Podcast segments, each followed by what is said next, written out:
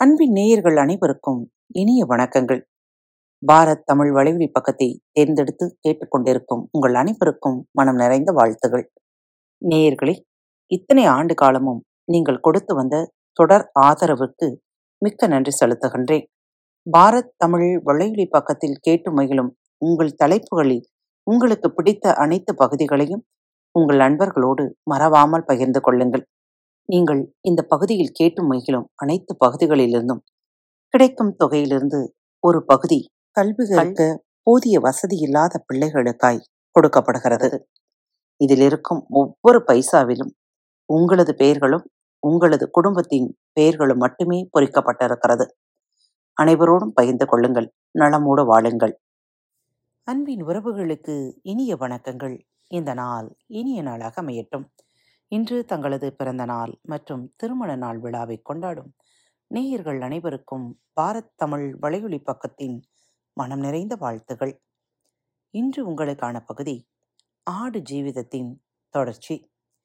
அடிவயிற்றை அச்சம் கவ்வ நான் அந்த பயங்கர உருவத்தை நோக்கி மெதுவாக அடியெடுத்து வைத்தேன். பல வருடங்களாக அடர்ந்த காட்டிலே வாழும் காட்டு மிராண்டியைப் போல் அழுக்கும் சிடுக்குமான ஜடாமுடி வயிற்றையும் தாண்டி தொங்கிக் கொண்டிருந்த தாடி மயிர் கசங்கி சுருண்ட அரபு உடுப்பு அருகில் போகவே அருவறுப்பூட்டும் முடைநாற்றம். நான் வருவதை பார்த்த பிறகும் அந்த உருவத்திடம் எந்தவிதமான சலனமும் இல்லை. அது சிலையா சடலமா அல்லது உயிருள்ள மனிதனா? ஒரு நிமிடம் திகைத்து நின்றேன். திடீரென்று நான் சற்றும் எதிர்பார்க்காத விதத்தில் அந்த உருவத்திடமிருந்து ஒரு பெரும் சிரிப்பு வெடித்து உதிர்ந்தது. பலவீனமான ஒரு பெரும் சிரிப்பு. அந்த சிரிப்பின் அப்போதைய அர்த்தம் என்ன என்று அன்றும் சரி இன்றும் சரி எனக்கு புரியவே இல்லை. அந்த சிரிப்புக்கு பின் அவன் ஹிந்தியில் என்னிடம் என்னவோ கேட்டான். அஞ்சாம் கிளாஸுடன் படிப்புக்கு முழுக்கு போட்டிருந்தாலும் பிற்பாடு வாழ்க்கையில் ஹிந்தி படிக்கும் வாய்ப்பை எட்டி பார்க்காததாலும் அவன் பேசியது எதுவுமே எனக்கு புரியவில்லை. ஒருவேளை ஹிந்தியை விடவும் எனக்கு அதிகம் புரியும் மொழி அரபியாகத்தான் இருந்திருக்க வேண்டும். ஆனால் அந்த பேச்சில் பரிதாபமும் வருத்தமும் கோபமும் பரிகாசமும் விரவி கிடந்தது. அதில் விதியை நினைத்த அரற்றலும் புலம்பலும் கலந்திருந்ததை என்னால் புரிந்து கொள்ள முடிந்தது. உணர்ச்சிகளுக்குத்தான் மொழியே தேவையில்லையே. சற்று நேரத்தில் வேரோடு சாய்ந்துவிடும் மரத்தைப் போல அவன் கட்டிலில் சாய்ந்தான். மல்லாந்து கடந்த அவனிடமிருந்து வெகு சீக்கிரத்திலே ஒரு நீண்ட குரட்டையொலி வெளிப்பட்டது. நான் வந்து சேர்ந்திருக்கும் இடத்தை பற்றியும் நான் செய்ய வேண்டிய வேலையை பற்றியும் எனக்கு அப்போதே ஓரளவுக்கு புரிந்துவிட்டது. ஒரு வருங்கால பயங்காரரான மாறப்போகும் என்னை நான் நினைத்து பார்த்தேன். உடல் நடுங்கியது. ஆனால் அதற்குள் நான் தப்பித்தாக வேண்டும். எங்கே போவது? எங்கே போவது? எப்படி தப்பிப்பது? எப்படியாவது எப்போதாவது. இப்போதே இந்த நிமிடமே கூடாரத்திற்குள் அர்பாவு உறங்கி விட்டு கொண்டிருப்பான். அந்த பயங்கரக்காரனும் குரட்டை விட்டு உறங்கிக் கொண்டிருக்கிறான். என்னை கண்காணிக்க வேறு எவருமே இல்லை. இதுவே சரியான நேரம். ஓடு உடனே ஓடு. ஓடலாம். ஆனால் எவ்வளவு தூரம் ஓடுவது? எந்த பக்கம் ஓடுவது? எந்த ஊரை பார்த்து ஓடுவது? எனக்கு எதுவுமே புரியவில்லை.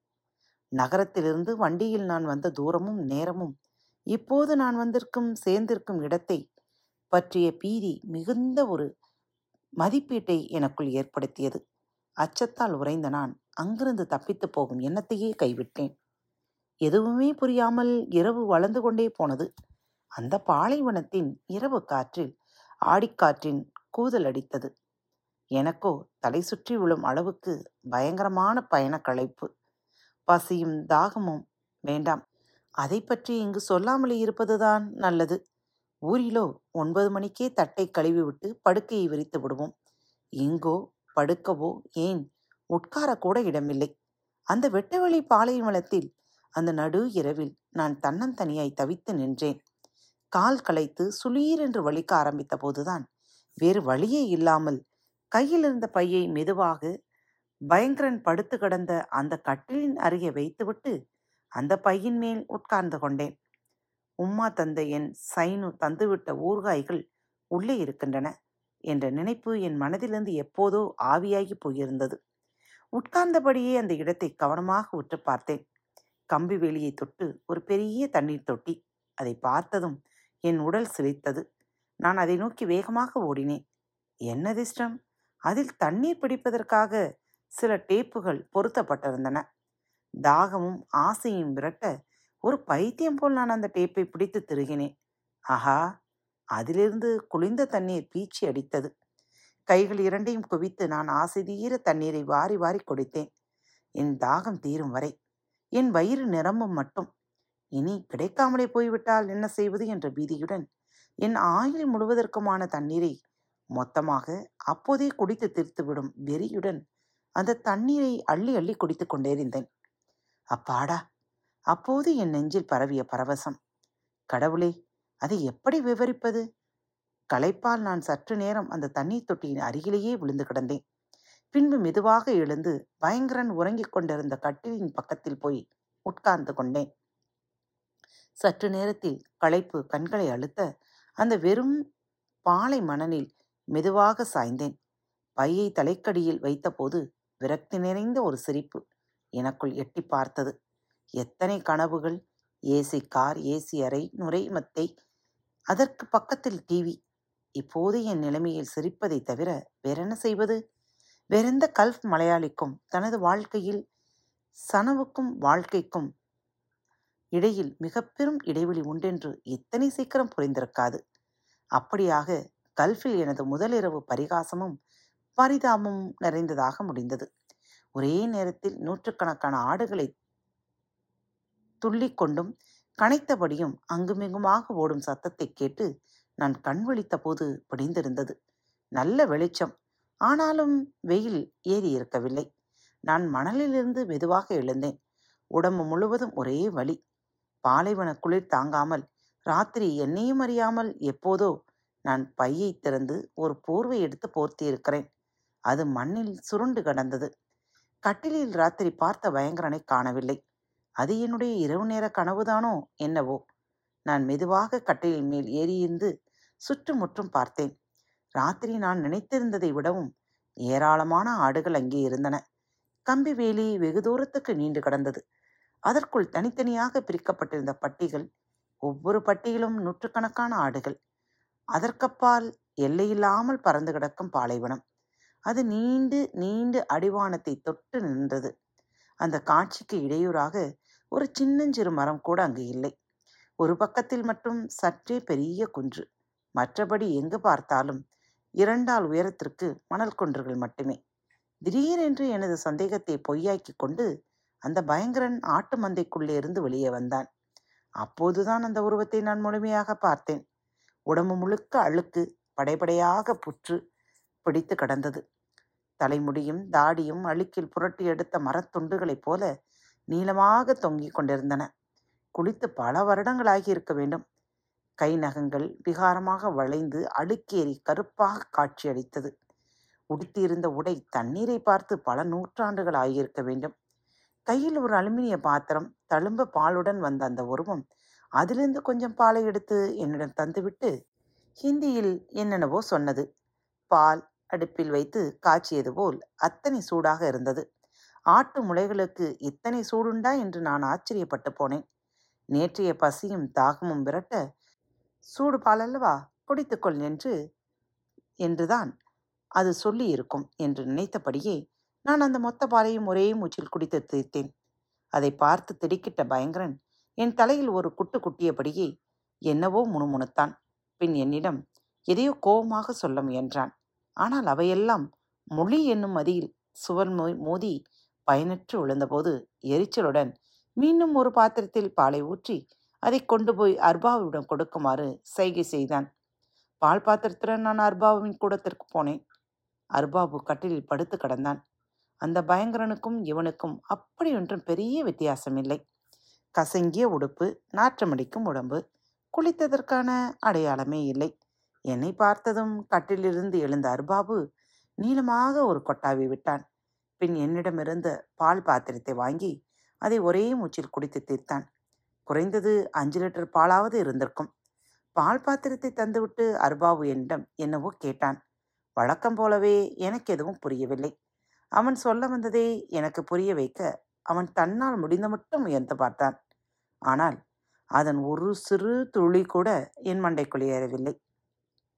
கோபத்துடன் தரையில் எட்டி உதைத்தான் அர்பாபு அதை பார்த்ததும் இதுவரை பல்லை கடித்து கொண்டு மனதுக்குள் பூட்டி வைத்திருந்த என்னுடைய துயரங்கள் எல்லாம் கண்ணீராய் அணை உடைந்து பாய்ந்தது. நான் அர்பாவுவின் காலில் விழுந்து கதறினேன்.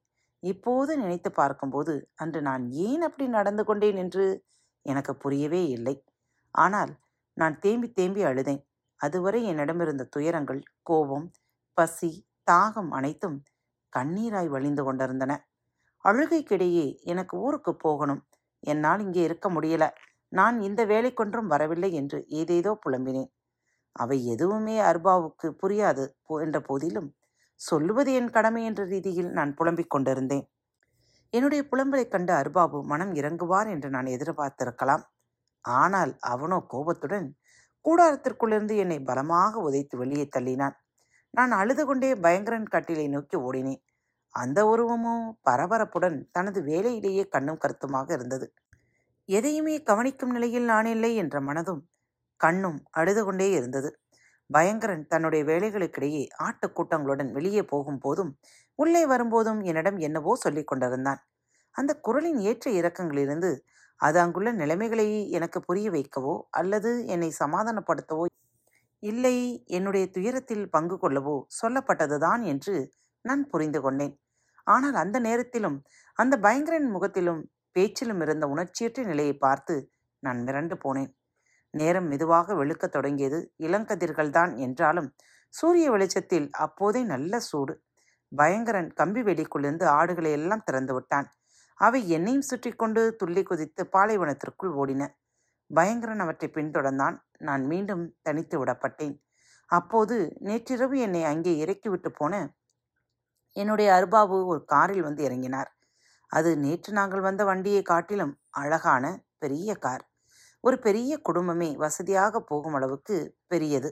நாங்கள் வந்த வண்டி அங்கே ஒரு ஓரமாக நின்றதை அப்போதுதான் நான் பார்த்தேன். நேற்றிரவு அர்பாபு இந்த வண்டியில்தான் திரும்பி போயிருக்க வேண்டும். என்னுடைய அர்பாபு பார்த்ததும் எனக்கு சற்று ஆறுதலாக இருந்தது. நான் அவரை நோக்கி ஓடினேன். நேற்று பார்த்த கோபங்கள் எதுவும் அவர் முகத்தில் இல்லை. ஆனால் அவரோ என்னை தெரிந்ததாகவே காட்டிக்கொள்ளாமல் காரின் டிக்கியிலிருந்து ஏதோ சில பொருட்களை எடுத்துக்கொண்டு கூடாரத்தை நோக்கி நடந்தார். வாளாட்டி கொண்டு போகும் ஒரு நாயைப் போல நான் அவர் பின்னால் போனேன். பரஸ்பரம் கட்டி அணைத்து வணக்கங்களை பரிமாறிக்கொண்ட அருபாப்புக்கள் பின்பு கொஞ்ச நேரம் தமக்குள்ளே குசுகுசுவென்று ஏதோ பேசிக்கொண்டார்கள் இடையிடையே அவர்களுடைய பார்வை என் மீது விழுந்து போனதை வைத்து பேச்சு என்னை பற்றிதான் என்பதை நான் புரிந்து கொண்டேன். பின் இரவு நேர அர்பாவு கூடாரத்திலிருந்து ஏதோ சில பொருட்களை வெளியே எடுத்து வந்து டிக்கியில் வைத்தார். பின்னர் எனது அர்பாபு சலாம் சொல்லிவிட்டு வண்டியில் ஏறி பறந்தார். காத்து கொண்டிருங்கள் மீண்டும் ஆடு ஜீவிதத்தின் கதை தொடர்ச்சி கேட்டு மகிழலாம். உங்களை மீண்டும் சந்திக்கும் வரை உங்களிடமிருந்து விடைபெற்றுக் கொள்வது உங்கள் அன்பு தோழி.